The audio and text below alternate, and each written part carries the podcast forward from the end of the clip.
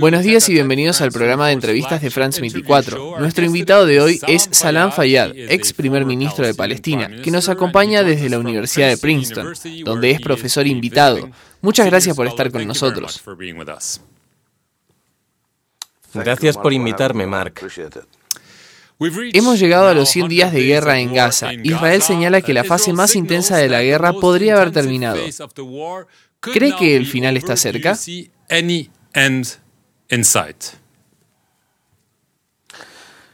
Lamentablemente, no soy muy optimista sobre que esta guerra vaya a terminar pronto. Creo que está muy claro que la mayoría de la comunidad internacional ha venido queriendo que esta guerra termine desde hace ya algún tiempo. Algunos se han pronunciado más que otros. Algunos siguen intentando enviar señales en esa dirección. Pero el resultado final es que no se está haciendo lo suficiente para presionar al gobierno de Israel para que le ponga fin a esta guerra. Es una guerra sin fin en relación con los objetivos declarados por el gobierno de Israel, según la lista de cosas que dijeron que querían lograr, que van desde lo imposible a lo altamente inalcanzable, pasando por la destrucción total de Hamas y otras cosas. Y desde el principio estaba claro todo lo que iba a ocurrir. Decenas de miles de palestinos iban a perecer como resultado de esto. Ahora tenemos cerca de 100.000 muertos y heridos, por no hablar de una mayoría de la población desplazada. La hambruna, miseria, destrucción a una escala sin precedentes. Eso es lo que estamos viendo. Así que, aunque algunos piensen que esta guerra está llegando a su fin, que su intensidad está disminuyendo, yo solo veo una guerra de agresión que sigue causando estragos sin cesar y cuando llegue a su fin ya será demasiado tarde. Hace mucho tiempo que debió haber terminado. Creo que es hora de que esta guerra se detenga y de que se hagan todos los esfuerzos posibles para empezar realmente a hacer frente a las devastadoras consecuencias que van a estar con nosotros durante un periodo de tiempo muy largo. ¿Qué piensa de Estados Unidos? ¿Está haciendo lo suficiente para detener esta guerra, como usted dice?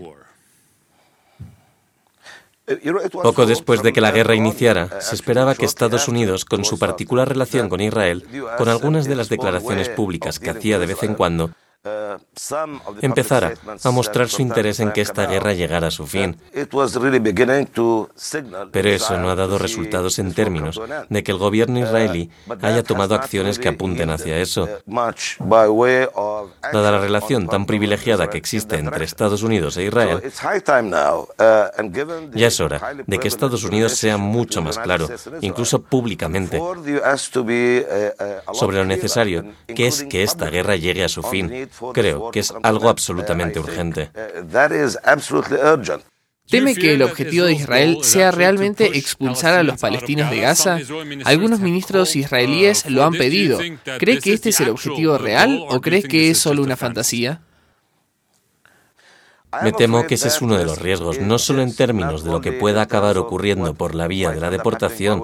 Sabemos que se han producido muchos desplazamientos. Sabemos que decenas de miles ya se han marchado. Es un hecho.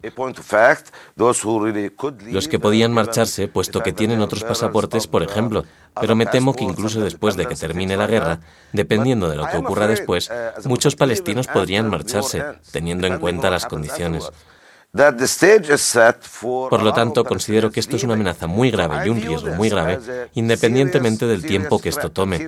Repito, aunque Israel parara la guerra mañana o incluso hoy, teniendo en cuenta el tipo de horror que ha sufrido y sigue sufriendo la gente, ¿acaso es una situación llevadera en absoluto?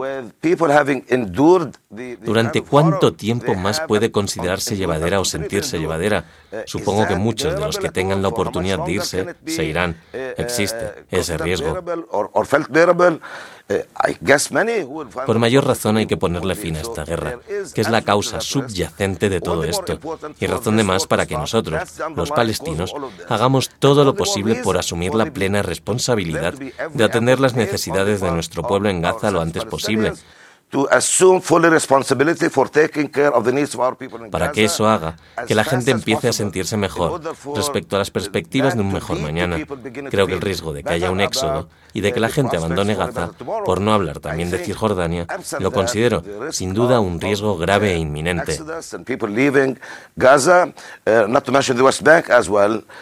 I consider to be a, serious and imminent risk, risk for sure. ¿Y qué pasará en el día después? Estados Unidos dice que Gaza debería ser gobernada por una, y abro comillas, Autoridad Nacional Palestina Revitalizada, cierro comillas. ¿Cómo se imagina esto?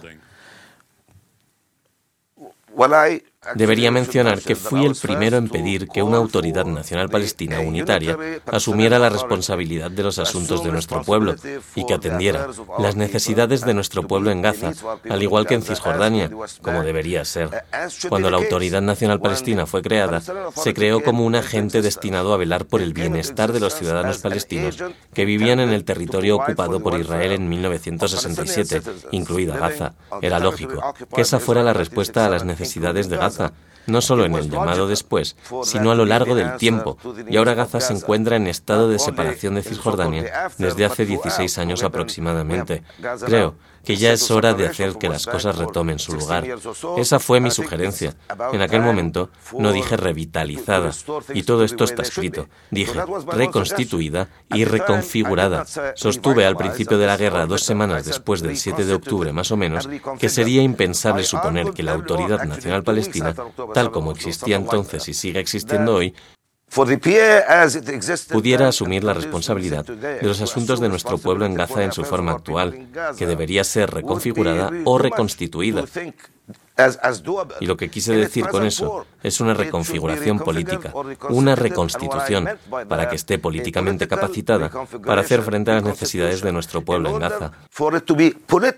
Ahora, posteriormente, me alegra de que la Administración de Estados Unidos haya aceptado la idea de que una autoridad nacional palestina unitaria debería ocuparse de las necesidades de la población de Gaza y Cisjordania. Eso es importante. Dijeron revitalizada. No sé exactamente a qué se Probablemente se refieren a que la Autoridad Nacional Palestina sea reformada en un sentido tecnocrático, lo cual creo que es absolutamente necesario y estoy de acuerdo con eso. Pero lo que tenía en mente cuando presenté esa propuesta era la habilitación política. Ese es el primer paso, es necesario.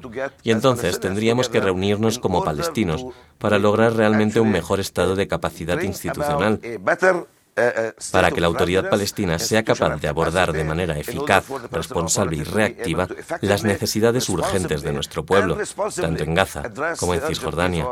Esa es una buena sugerencia y estoy completamente a favor. Parece además que se está convirtiendo en una cuestión de consenso internacional, no solo en Estados Unidos, sino también en la Unión Europea y en los países árabes. No entiendo por qué no ha habido movimiento hasta ahora dentro de nuestra propia política para avanzar en la adopción de las medidas necesarias mediante la ampliación de la organización para la liberación de Palestina, para incluir a Hamas, y a la yihad islámica en esta, y para que la OLP, ampliada, dé su consentimiento a un gobierno que gobierne en su nombre, tanto en Gaza como en Cisjordania. Eso toma tiempo. Formar un gobierno podría llevar semanas. ¿Por qué no comenzar ese proceso hoy? Me parece que tomarse tiempo antes de que comience ese proceso de reconstitución es aceptar una prolongación del status quo, lo que esencialmente equivale a esperar hasta que Benjamin Netanyahu diga que ya terminó. Y eso definitivamente no es aceptable. No debería ser aceptable bajo ninguna condición. ¿Culpa al presidente Abbas por no ser más proactivo en las medidas que acaba de describir?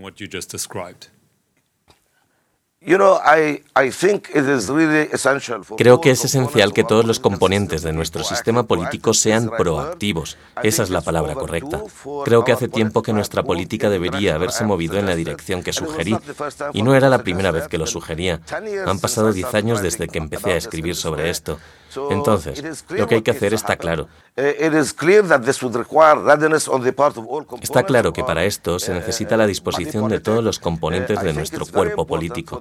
De hecho, creo que es muy importante que el presidente dé el primer paso y convoque con absoluta urgencia una reunión de todos los secretarios generales de las facciones palestinas, como ha sucedido en numerosas ocasiones. La última, en julio del año pasado, en El Alamein, en Egipto y en vez de hablar de muchos temas diferentes relacionados con cómo gestionarnos y hacemos las cosas. Creo que el único punto en la agenda debería ser la ampliación inmediata e incondicional de la OLP para incluir a todas las facciones. La OLP no debería seguir insistiendo en que todo el mundo se ajuste a su plataforma para poder unirse. Por su parte, facciones como Hamas no deberían insistir en que la OLP cambie su plataforma para poder unirse. Todo el mundo es bienvenido, como debería ser porque esa es una forma de pluralismo. Debería ser respaldada, debería ser adoptada. El reto para nosotros, los palestinos, es encontrar la manera de gestionarlo de forma eficaz, dentro de lo que sea posible. Creo que es una cuestión de absoluta urgencia, sobre todo teniendo en cuenta la devastación que se está produciendo en Gaza. La matanza diaria, la pérdida de vidas a escala masiva sin precedentes que se está produciendo, una nueva Nakba, por así decirlo. Y sin duda, el riesgo inminente que plantea el desplazamiento en masa, en éxodo, fuera de Gaza. Para concluir, su nombre se ha barajado como alguien que podría tomar el timón de esta nueva estructura. ¿Ha estado en contacto con Egipto y Estados Unidos al respecto? ¿Se lo han propuesto y lo aceptaría?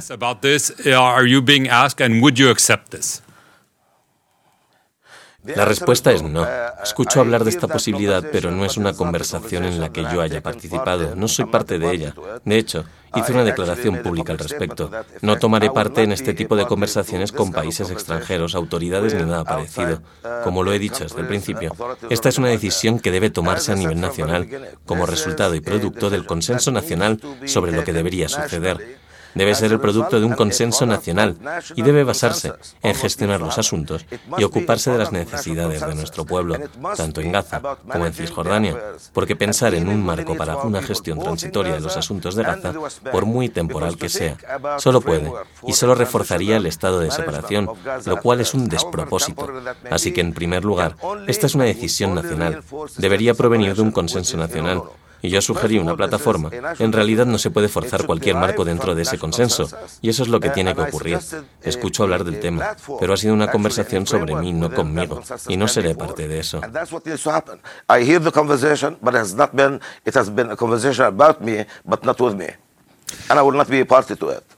Salam Fayyad, muchas gracias por participar en la entrevista de France 24 y gracias a todos por haber visto este programa. Gracias.